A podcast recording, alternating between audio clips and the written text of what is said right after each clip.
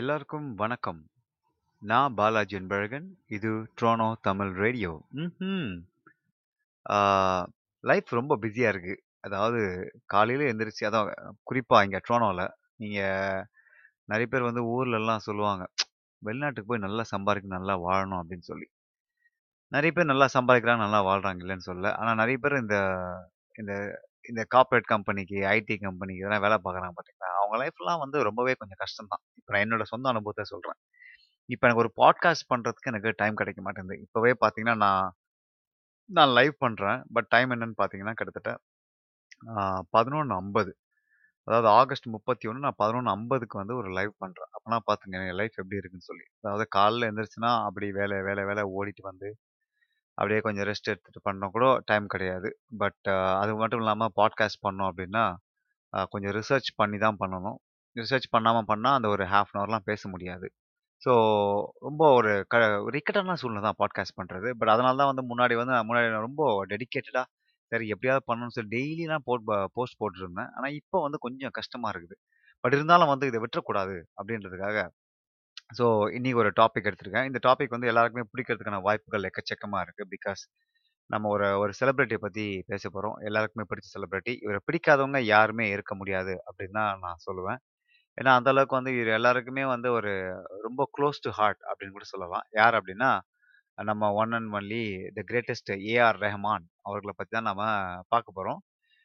அவரோட நான் ஹிஸ்ட்ரி எல்லாம் நான் சொல்ல போகிறதில்ல. அவர் எப்படி கஷ்டப்பட்டார், என்ன பண்ணார், சினிமா இண்டஸ்ட்ரிக்கு வரத்துக்கு அவர் என்னெல்லாம் செஞ்சார் அப்படிலாம் நான் சொல்லவே போகிறதில்ல. பிகாஸ் நம்ம ஏஆர் ரஹ்மானை பற்றி போதும் போதுன்ற அளவுக்கு காது கிழியிற அளவுக்கு எழுப நிறைய பேர் வந்து அவரை பற்றி, அவரோட பயோகிராஃபி, அவர் எப்படி வளர்ந்தார், இதெல்லாம் நம்ம வ- பார்த்துட்டோம்.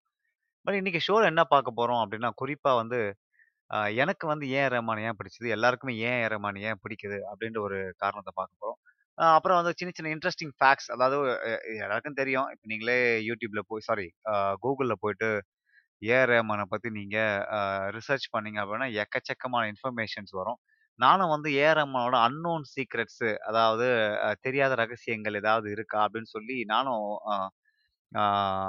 கூகுளில் சர்ச் பண்ணேன். எல்லாருமே எல்லா வெப்சைட்லையுமே வந்து A R Rahman unknown secrets unknown சீக்ரெட்னு சொல்லி எல்லாத்தையும் ஒரே இதெல்லாம் போட்டு வச்சிருக்காங்க.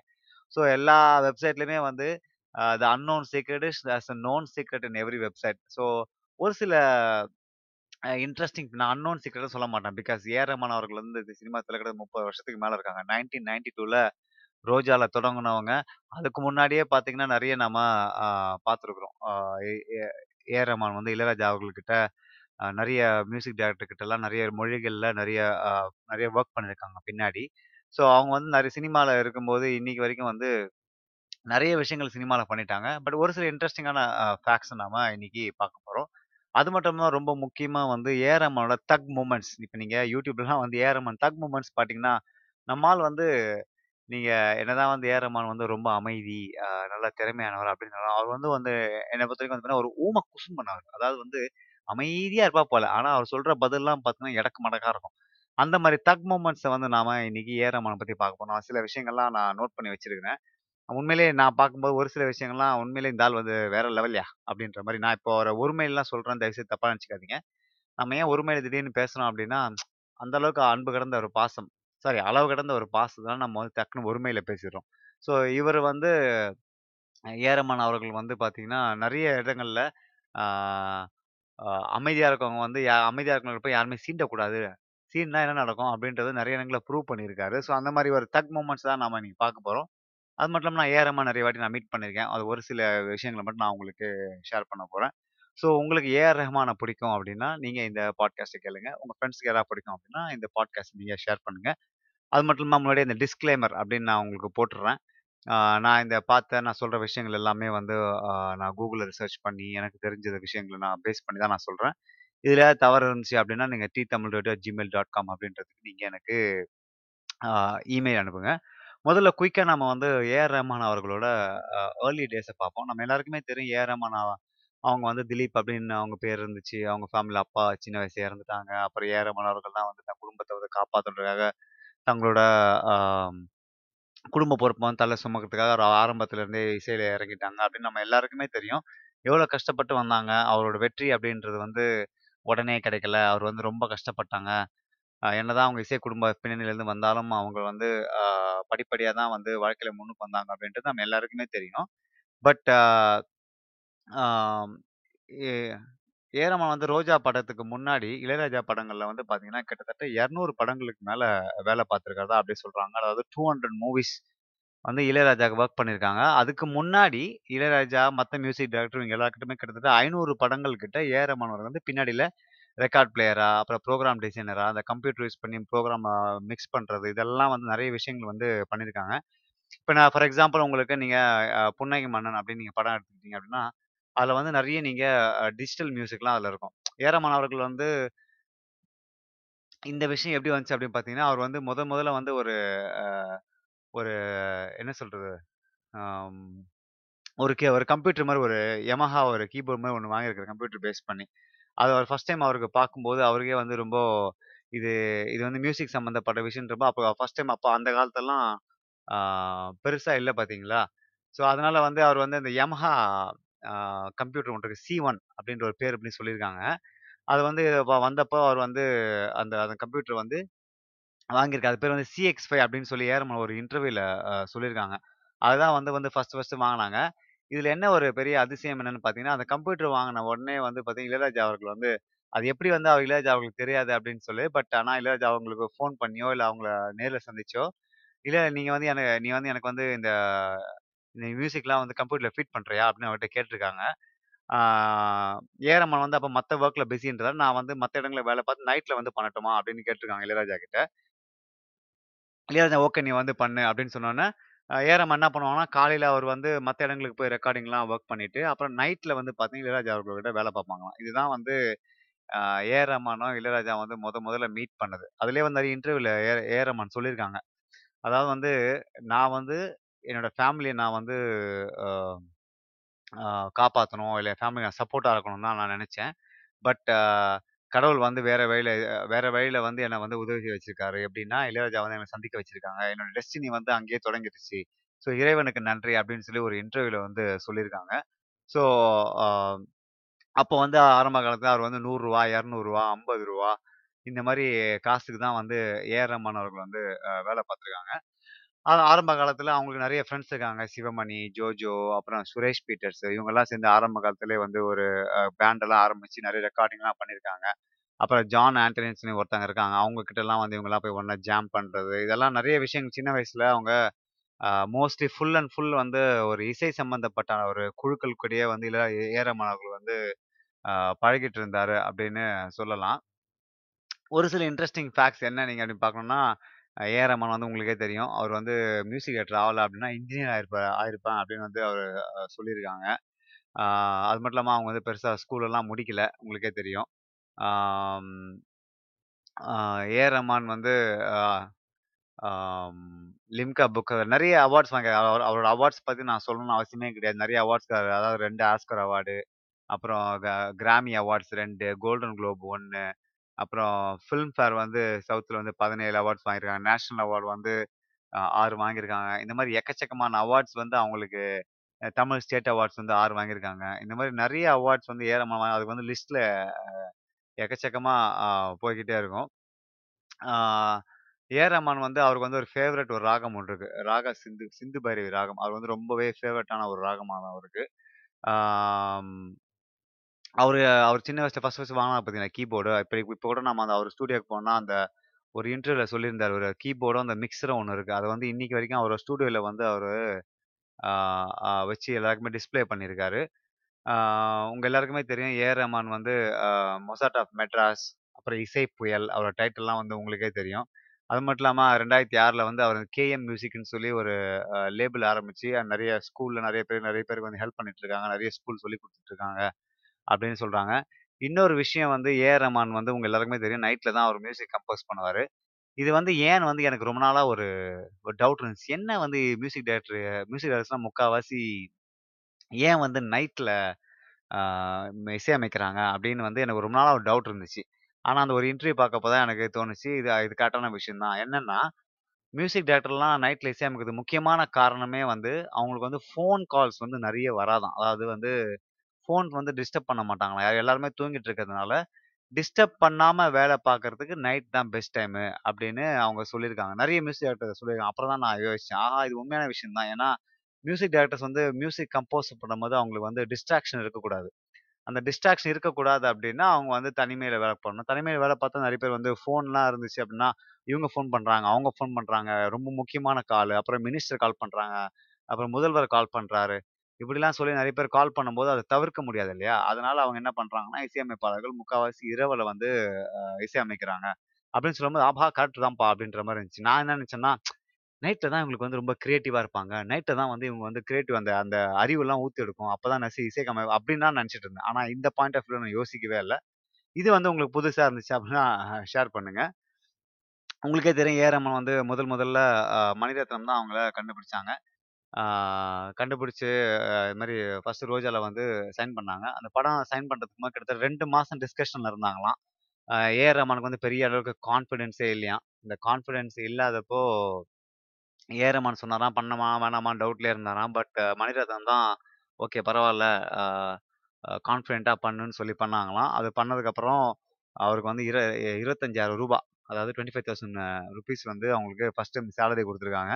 இப்போ யோசிச்சு பாருங்க இருபத்தஞ்சாயிரம் ரூபா, அப்போ ஃபர்ஸ்ட் டைம் ரோஜா படம். அது மட்டும் இல்லாமல் ச கிட்டத்தட்ட ரெண்டு லட்சம் காப்பீஸ் வந்து ஏ- ரோஜாவோட மியூசிக் ஆல்பம் வந்து வித்துருக்குது. அப்போ யோசிச்சு பாருங்க இருபத்தஞ்சாயிரம் கொடுத்து கிட்டத்தட்ட ரெண்டு லட்சம் காப்பீஸ் வித்துருக்காங்க. எத்தனை பத்து மடங்கு, இருபது, நூறு மடங்கு, ஆயிரம் மடங்கு, பத்தாயிரம் மடங்கு அந்த அதோட அதோட மதிப்பு அஹ், கூடிட்டே இருந்துச்சு.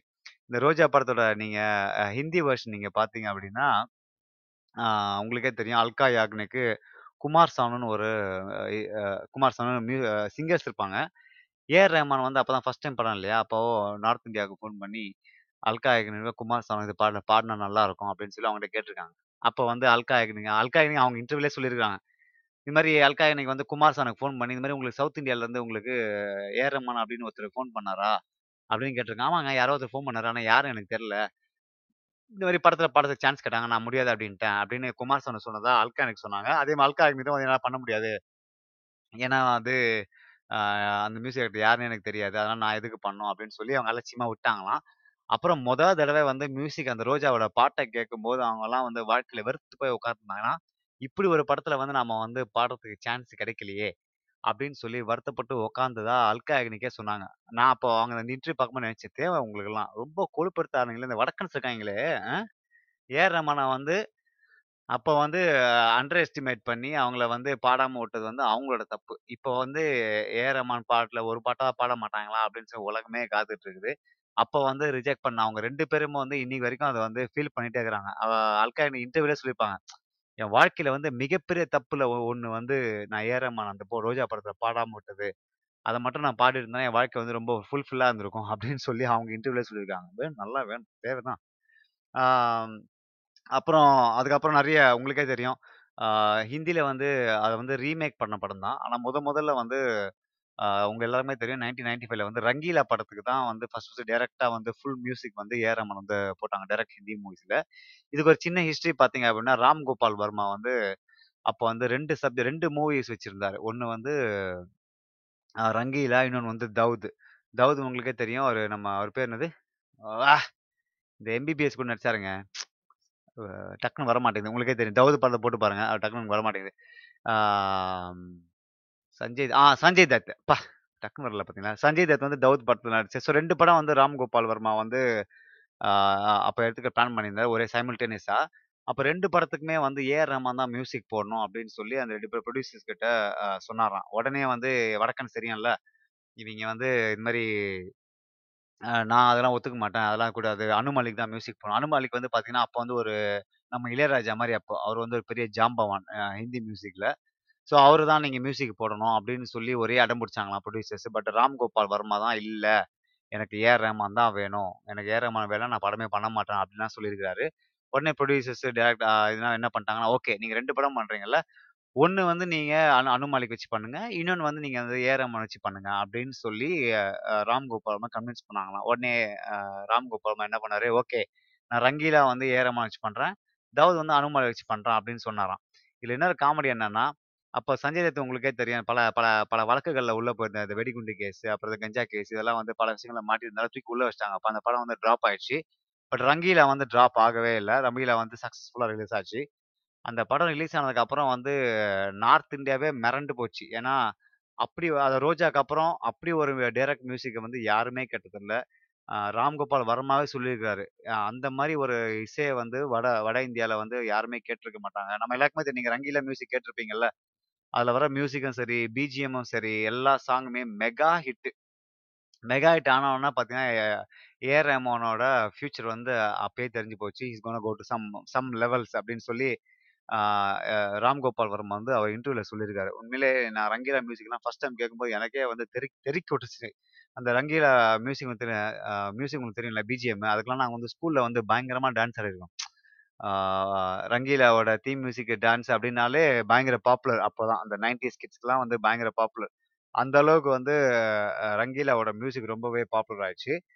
அதுக்கப்புறம் மிகப்பெரிய ஹிட் வந்து பாம்பே, உங்களுக்கே தெரியும் ஏஆர் ரஹ்மானோட பாம்பே மியூசிக் வந்து கிட்டத்தட்ட டுவெண்ட்டி மில்லியன் காப்பீஸ். ஒரு மில்லியன்னா பத்து லட்சம், அப்போ டுவெண்ட்டி மில்லியனா கிட்டத்தட்ட ரெண்டு கோடி காப்பீஸ் இருக்கு. One of the highest of all time A R ரஹ்மானோட கரியர்லயே. ஸோ அந்த அளவுக்கு அஹ் அவரோட மியூசிக் வந்து ரொம்பவே ஃபேமஸ்.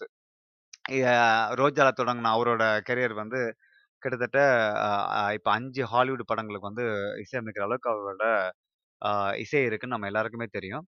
அஹ் இது வந்து குறிப்பா அவரோட நம்ம கரியரை பத்தி நம்ம அஹ், பார்த்தோம். இதுல இன்னொரு முக்கியமான விஷயம் ஏ ரமனை பத்தி பார்க்கணும்னா ஹவு இ அப்டேட்ஸ் himself, தன்னை வந்து எப்படி வந்து இன்னைக்கு வரையும் அப்டேட் பண்ணி இன்னைக்கு ஏற மியூசிக் டேரக்டர்ஸ்க்கு கூட டஃப் கொடுக்குற அளவுக்கு வந்து ஏ ரமன் வந்து இருக்கிறார் அப்படின்னா அதுக்கு முக்கியமான காரணம் வந்து ஆஹ் ஒ- அந்த மியூசிக் நாலேஜ். உலகில் உலகத்தில் இருக்க எல்லா மியூசிக்குமே அவருக்கு தெரியும்.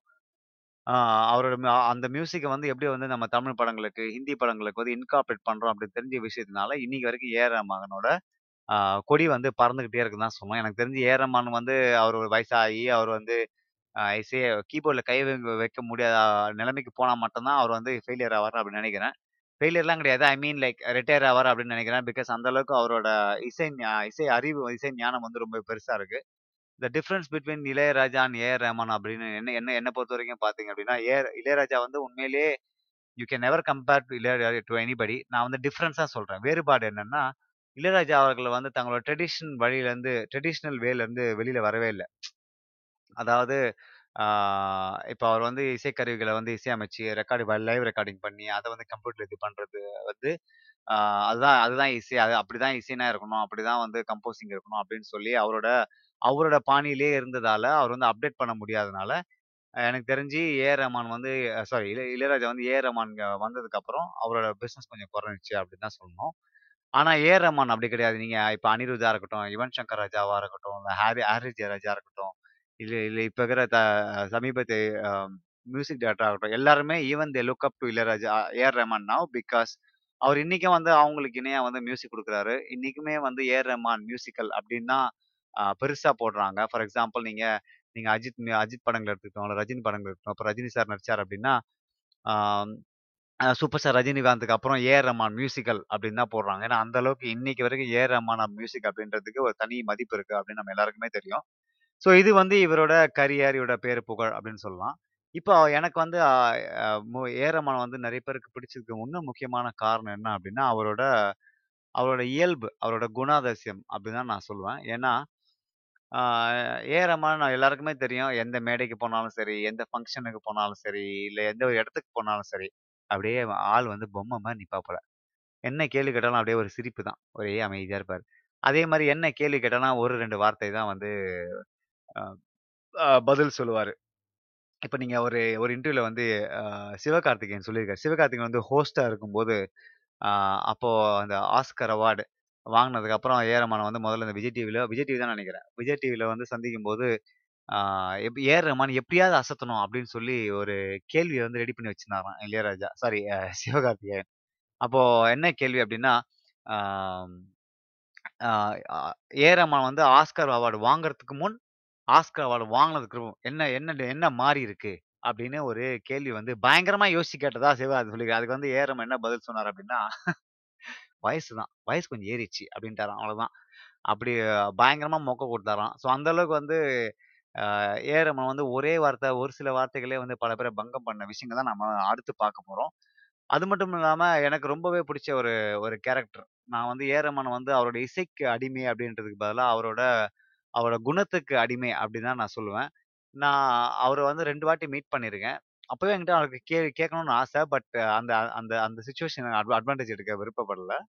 பட் என்ன அது குணம் அப்படின்னா, ஒருத்தர் வந்து எப்படிங்க இவ்வளோ ஒரு புகழின் உச்சிக்கு போய் அந்த உலகத்துல இருக்க தலை சிறந்த விருதுகள்லாம் வாங்கிட்டு இன்னும் வந்து ஒரு உ- உலகத்தின் முன்னணி இசையமைப்பாளா இருந்துகிட்டு எப்படி ஒரு எளிமையா இருக்க முடியுது? இப்ப ரஜினிகாந்த் அவர்களும் எனக்கும் இவருக்கும் வந்து பிடிச்ச ஒரு விஷயமே இதுதான், ஒரு எளிமை, ஒரு என்ன சொல்றது, ஆஹ் நான் வந்து நான் தான், அதாவது நான் வந்து உலகத்தின் மிகப்பெரிய இசையமைப்பாளர், எனக்கு நிறைய அறிவு இருக்கு, எனக்கு அப்புறம் தான் எல்லாம் அப்படின்ற ஒரு தலைக்கணமோ இல்லைன்னா ஒரு திமிரு, ஒரு ஆணவம், இப்பெல்லாம் வந்து ஏ ஆர் ரஹ்மான் கிட்ட ஆஹ் நாம யாருமே பார்த்ததில்ல. நிறைய பேர் எவ்வளோ பேர் வந்து ஏ ஆர் ரஹ்மானை வந்து அப்ரிஷியேட் பண்ணியிருக்காங்க அப்படின்றது நம்ம எல்லாருக்குமே தெரியும். அவங்க கூட பாடின சிங்கர்ஸ், வாசி இசை இசைக்கருவிகளை இசையமைக்கிறவங்க, அப்புறம் கோரஸ்ல பாடுறவங்க, ஆஹ் அப்புறம் டெக்னீஷியன்ஸு, இது மாதிரி ஏ ஆர் ரஹ்மானை வந்து புகழாதவங்களே இல்லை. இதில் ஒரு குறிப்பாக ஒரு விஷயம் என்ன சொல்றாங்க அப்படின்னா, ஏ ஆர் ரஹ்மான் வந்து ஒரு சிங்கர் கிட்ட வந்து பாட்டு கம்போஸ் பண்றப்போ,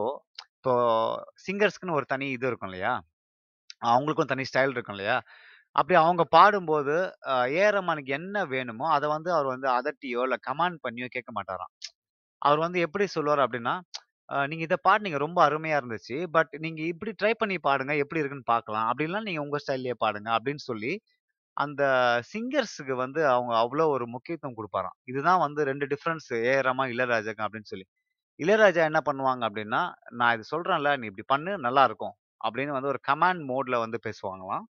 ஆனா ஏ ஆர் ரஹ்மான் வந்து அப்படியே இல்லையா, அந்த அந்த சிங்கருக்கு வந்து அவங்க அவ்வளோ ஒரு அஹ், முக்கியத்துவமும் ஒரு மரியாதையும் கொடுப்பாங்களாம். அது மட்டும் இல்லாம ஏ- இளையராஜா பீரியட்ல நீங்க பாத்தீங்கன்னா ஒரு சில சிங்கர்ஸ் தான் வந்து தொடர்ந்து ஆதிக்கம் ஆதிக்கம் செலுத்திக்கிட்டே இருப்பாங்க. ஃபார் எக்ஸாம்பிள் உங்களுக்கே தெரியும், இளையராஜாவோட முக்காவாசி பாடல்கள் வந்து எஸ்பிபி அவர்கள் பாடினாங்க, இல்ல ஜேசஸ் அவர்கள் பாடினாங்க. பெரிய அளவுக்கு நீங்க பெரிய சிங்கர்ஸ்லாம் பார்க்க முடியாது. ஆனா இளையராஜாவோட அஹ், இளையராஜா வந்ததுக்கு அப்புறம் எவ்வளோ நியூ சிங்கர்ஸ் வந்தாங்கன்னு நம்ம எல்லாருக்குமே தெரியும். இது இளையராஜா சாரி ஏ ஆர் ரஹ்மானே வந்து சொல்லியிருக்காங்க, எப்ப ஏன் ஏன் வந்து இவ்வளோ மியூசிக் அப்படின்னு சொல்லி, சாரி எவ்வளோ சிங்கர்ஸ் அப்படின்னு சொல்லி. அஹ் அது ஏன்னா ஒரு பாட்டு அவர் கம்போஸ் பண்ணும்போது ஆஹ் இந்த சிங்கர் தான் பாடணும் அப்படின்னு வந்து அவர் வந்து ஆஹ் மனசுல வச்சுக்கவே மாட்டாராம். இந்த பாட்டுக்கு யார் வேணா பாடலாம், ஆனா அவங்க பாடுற விதம் தான் வந்து அந்த பாட்டோட சக்சஸ் அப்படின்னு சொல்லி ஒரு சிங்கரை வந்து தே- தேர்வு பண்றதா அவர் சொல்றாரு. ஸோ அவர் வந்து ஆம், ஒரு குறிப்பிட்ட சிங்கரை வந்து மனசை வச்சு ஒரு பாட்டு கம்போஸ் பண்றதே கிடையாதான். அது வந்து யாருக்கு வந்து யா- யார் வேணாலும் பாட முடியும், ஆனா அவங்கவங்களுக்கு ஒரு தனி ஸ்டைல் இருக்கு, அந்த தனி ஸ்டைல் வந்து எப்படி இந்த பாட்டுக்கு செட் ஆகும் அப்படின்னு தான் நான் யோசிப்பேன் அப்படின்னு சொல்லி ஏ ஆர் ரஹ்மான் சொல்லும்போது உண்மையிலேயே வந்து ஒரு என்ன சொல்ல ஒரு ஞானியால தான் அப்படி யோசிக்க முடியும். ஸோ ரெண்டு விதமான ஞானிகள் இருக்காங்க, ஒன்னு இளையராஜா, ஒன்னு ஏ ஆர் ரஹ்மான். இந்த அளவுக்கு இப்போ டெக்னீஷியன்ஸே நிறைய பேர் சொல்லியிருக்காங்க, ஏ ஆர் ரஹ்மான் கூட ஒர்க் பண்ணும்போது நிறைய விஷயங்கள் வந்து ஏ ஆர் ரஹ்மான் வந்து அவங்க கிட்ட இருந்து கத்துப்பாராம். என்னதான் அவருக்கு வந்து அவ்வளோ நாலேஜ் இருந்தாலும் ஏ ஆர் ரஹ்மான் அவர்கள் வந்து எப்பவுமே வந்து ஸ்டூடெண்ட்டாக இருக்க தான் விருப்பப்படுவார் அப்படின்னு சொல்லி நிறைய டெக்னீஷியன் சொல்லுவாங்க.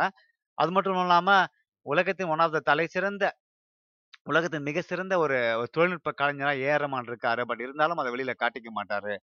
ஆஹ் ஒரு புது சிங்கர் வந்தாலும் சரி, புது டெக்னீஷியன்ஸ் வந்தாலும் சரி, அவங்க கிட்ட எப்படி வேலை வாங்கணும்னு சொல்லி ஏ ஆர் ரஹ்மான் தெரிஞ்சிருக்கு அப்படின்னு அவங்க நிறைய பேர் சொல்லியிருக்காங்க.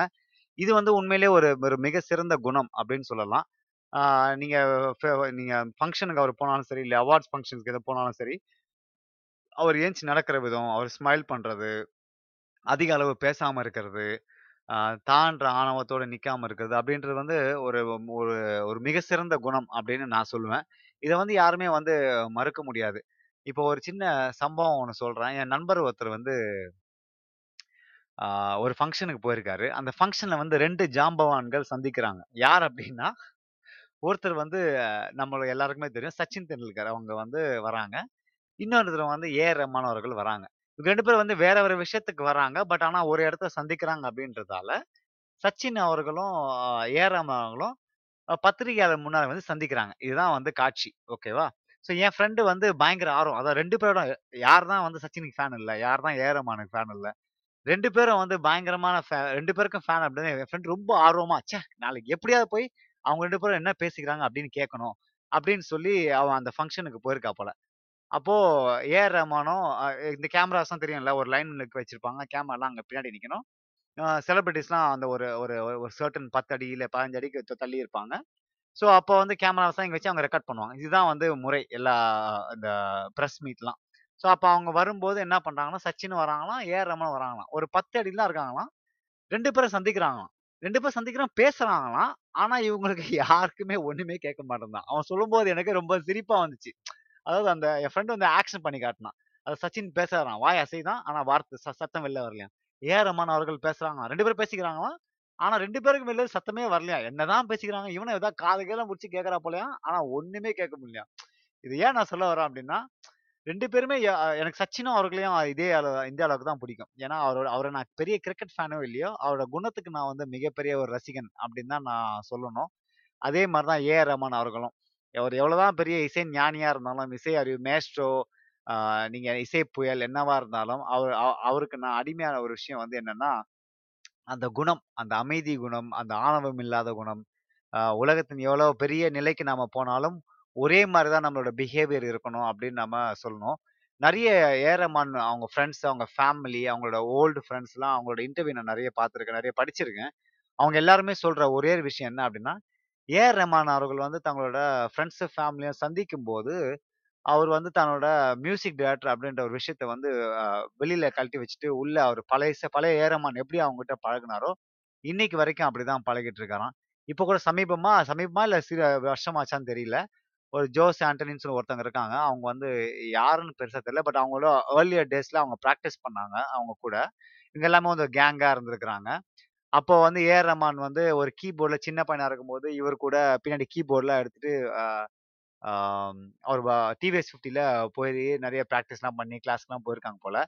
அவங்களோட ஒய்ஃப் வந்து இவங்களுக்கு வந்து ரொம்பவே ரொம்பவே க்ளோஸ். இப்போ நல்லா பெரியவங்களா ஆகிட்டதுக்கப்புறம் ஏஆர் ரஹ்மான் வந்து இப்போ சமீபமாக அவங்களுக்கு காண்டாக்ட் பண்ணி, நான் வந்து உங்கள் வீட்டுக்கு வரேன், ஆனா ஒரே விஷயம் யாருக்குமே சொல்லக்கூடாது, நான் ரகசியமா வர போறேன் அப்படின்னு சொல்லி சொல்லியிருக்காங்க.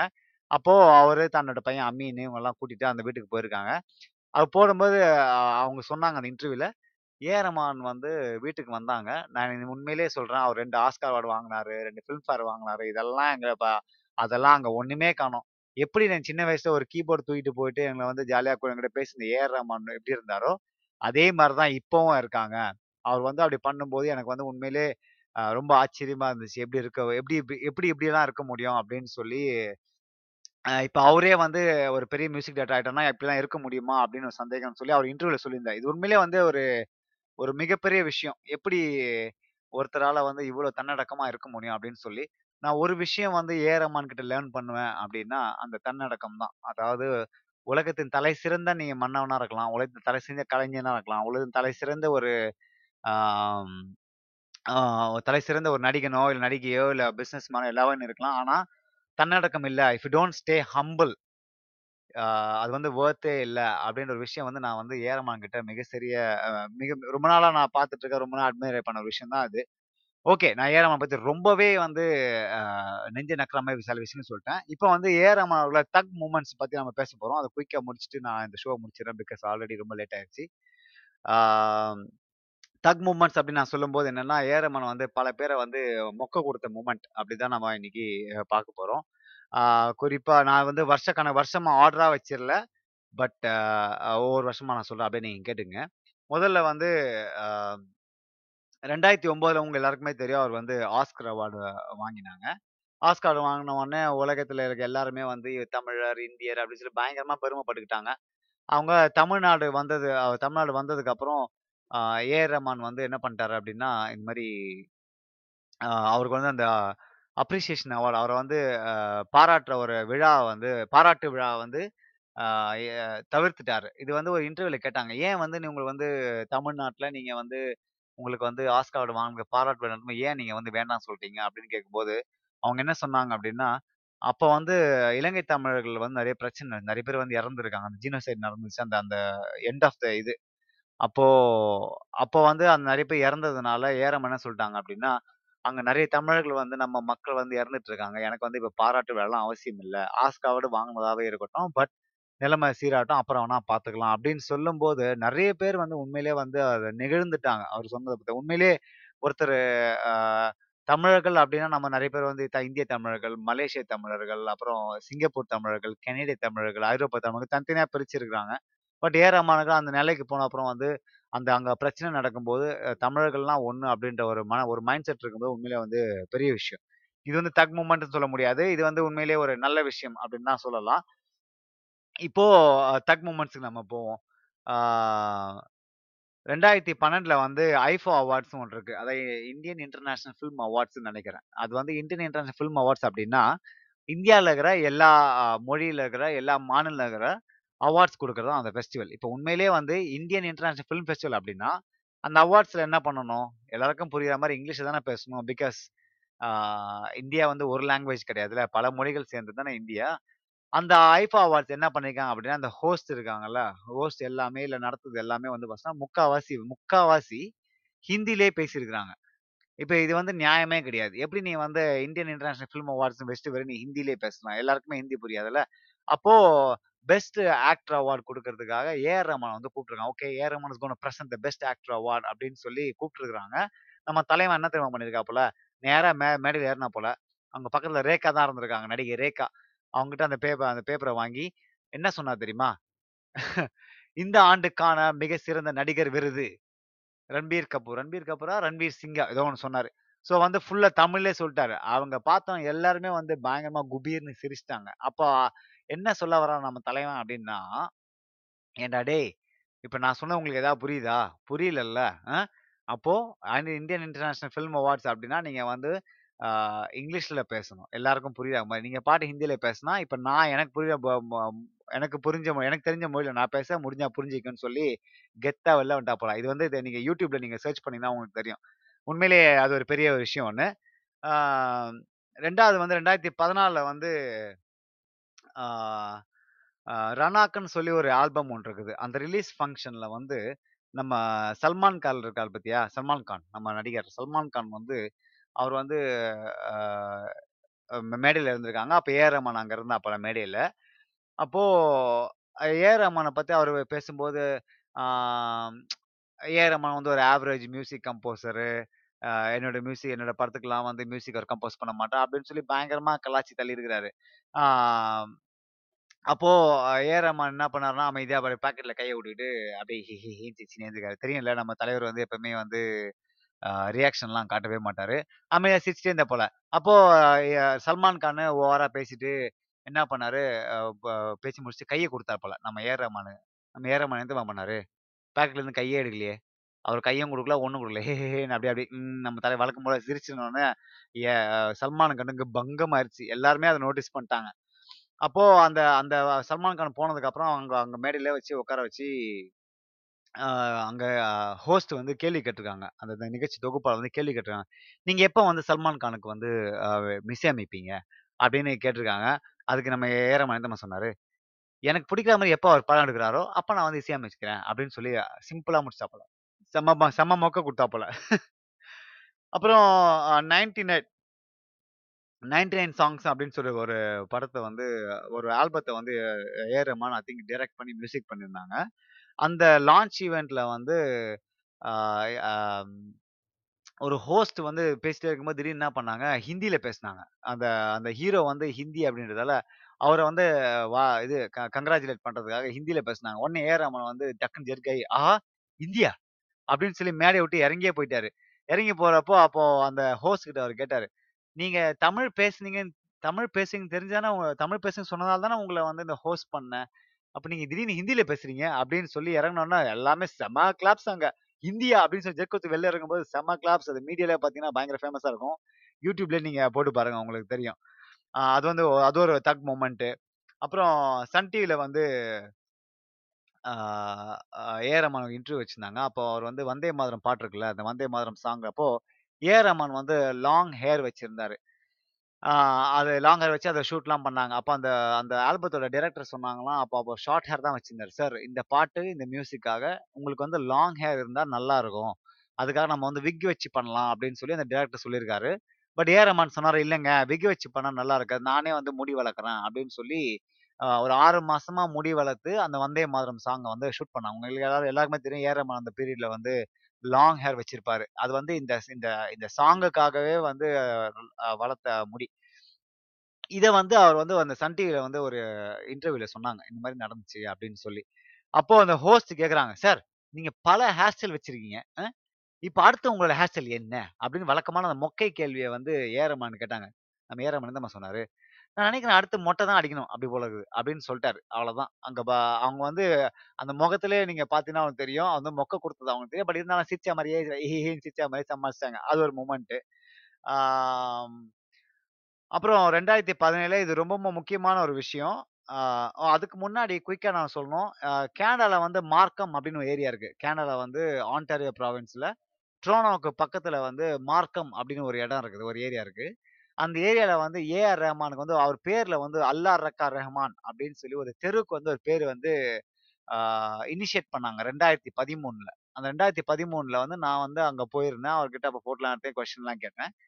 அதை வந்து இப்போ சமீபமா திங்க் இந்த மாசம் ஏரமான் வந்து கான்சர்ட்டுக்கு வந்தப்போ அதை வந்து ஒரு கரெக்டாக அந்த இடத்துல நிறுவிட்டாங்க. அதாவது அந்த போர்டை வந்து கரெக்டாக அந்த எந்த இடத்துல வேணுமோ அந்த கரெக்டாக நிறுவிட்டாங்க. ஸோ அந்த இடத்துல வந்து அது அது ஒரு பெருமை. ஏஆர் ரஹ்மான் வந்து அவரோட பித்த- அவர் பேர்ல வந்து இங்க கனடால வந்து ஒரு தெருவே இருக்கு அப்படின்றது ஒரு பெருமை ஒன்று இருக்கு. இதுவே ரெண்டாயிரத்தி பதினேழுல பாத்தீங்கன்னா ஆஹ் மே- ம், மேயர் ஜான் டோரி அவர் வந்து பாத்தீங்கன்னா ட்ரோனோக்கு வந்து மேயரு. அவர் என்ன பண்ணார் அப்படின்னா ஏஆர் ரஹ்மானுக்கு வந்து கெனடியன் சிட்டிசன்ஷிப் தரேன் அப்படின்னு சொன்னாரு. அதாவது உங்களுக்கு வந்து கெனேடியன் குடி குடியுரிமை கிடையாது, கெனேடிய குடிமகன் ஆகிறதுக்கான உங்களுக்கு நாங்க தரோம் ஆனா ஹானர் சிட்டிசன்ஷிப் அப்படின்னு சொல்லி சொல்லியிருக்காங்க. ஆனா ஆஹ் இப்போ நம்ம நம்ம ஊர்ல தெரியும்ல, ஆம், ஆஹ் இந்திய இங்க கேனடியன் சிட்டிசன் ஆனா நம்ம பாஸ்போர்ட் கொடுக்கணும். பட் ஏரம் என்ன சொல்றாரு அப்படின்னா உங்களோட அன்புக்கு ரொம்ப நன்றி, நான் வந்து ரொம்ப அப்ரிஷியேட் பண்றேன் உங்களை, உங்களை நான் பாராட்டுறேன். எனக்கு வந்து நீங்க கேனடியன் குடிமகனா ஆக்கிறதுக்கு ஆஹ், வாய்ப்பு கொடுக்குறீங்க. பட் எனக்கு வந்து இந்தியாவில் இருக்கணும் தான் ஆசை. என்னோட மக்கள், என்னோட என்னோட குடும்பம், என்னோட இசை, என்னோட ஸ்டூடியோ இது எல்லாமே வந்து இந்தியாவில தான் இருக்குது. நான் இந்தியா விட்டு வர மாட்டேன். உங்க அன்புக்கு நன்றி. உங்களுக்கு வேணும் அப்படின்னா நீங்க வந்து என்னோட கேஎம் மியூசிக் லேபரேட்டரிக்கு வந்தீங்கன்னா நம்ம வந்து ஒரு நாள் ஒரு ஜாம் பண்ணலாம் அப்படின்னு சொல்லி ஒரு தக் மூமெண்ட் ஒரு ரிப்ளை அமைச்சிருக்கா ட்விட்டர்ல. அது வந்து ஒரு மிகப்பெரிய விஷயம். ஆம், இன்னொரு சின்ன ஒரு விஷயம் நடந்துச்சு. இந்த நமக்கு தெரியும்ல, நம்ம இந்த செய்தியாளர்கள்லாம் ஆஹ், கேள்வி கேட்பாங்க ஏஆர் ரஹ்மான். அப்போ ஒருத்தர் வந்து ஒரு செய்தியாளர் வந்து பயங்கரமான ஒரு கேள்வியா கேட்கறதா நினைச்சாரு. என்ன கேள்வி அப்படின்னா சார் அந்த காலத்தெல்லாம் பாத்தீங்கன்னா ஆஹ், ஆஹ், பா- ஒரு பாட்டுல அந்த வாய்ஸ் வந்து ரொம்ப அதிகமா தெரியும், பேக்ரவுண்ட் மியூசிக் வந்து கம்மியா தெரியும். ஆனா இப்ப இருக்கிற மியூசிக்லாம் வந்து மியூசிக் அதிகமா இருக்கு ஆனா வந்து வாய்ஸ் எல்லாம் ரொம்ப கம்மியா கேக்குதே சார், அது என்ன என்ன காரணம் அப்படின்னு கேட்டாப்புல. நம்ம ஏறம் வந்து நம்ம சொன்னாரு நல்ல ஹெட்ஃபோன்ஸ் வச்சு கேட்டீங்கன்னா உங்களுக்கு நல்ல வாய்ஸ் கேட்கும் அப்படின்னு சொல்லி பாட்டு நடந்து போயிட்டேன்டாப்புல. எங்கதான் யோசிக்கிறாருன்னு தெரியல இந்த மாதிரி. அப்ப இன்னும் கடைசியா ஒரு தகவல் மட்டும் சொல்லி நான் முடிச்சிடுறேன். ரெண்டாயிரத்தி பதினேழுல உங்க எல்லாருக்கும் தெரியல the most majestic, the most talented, the most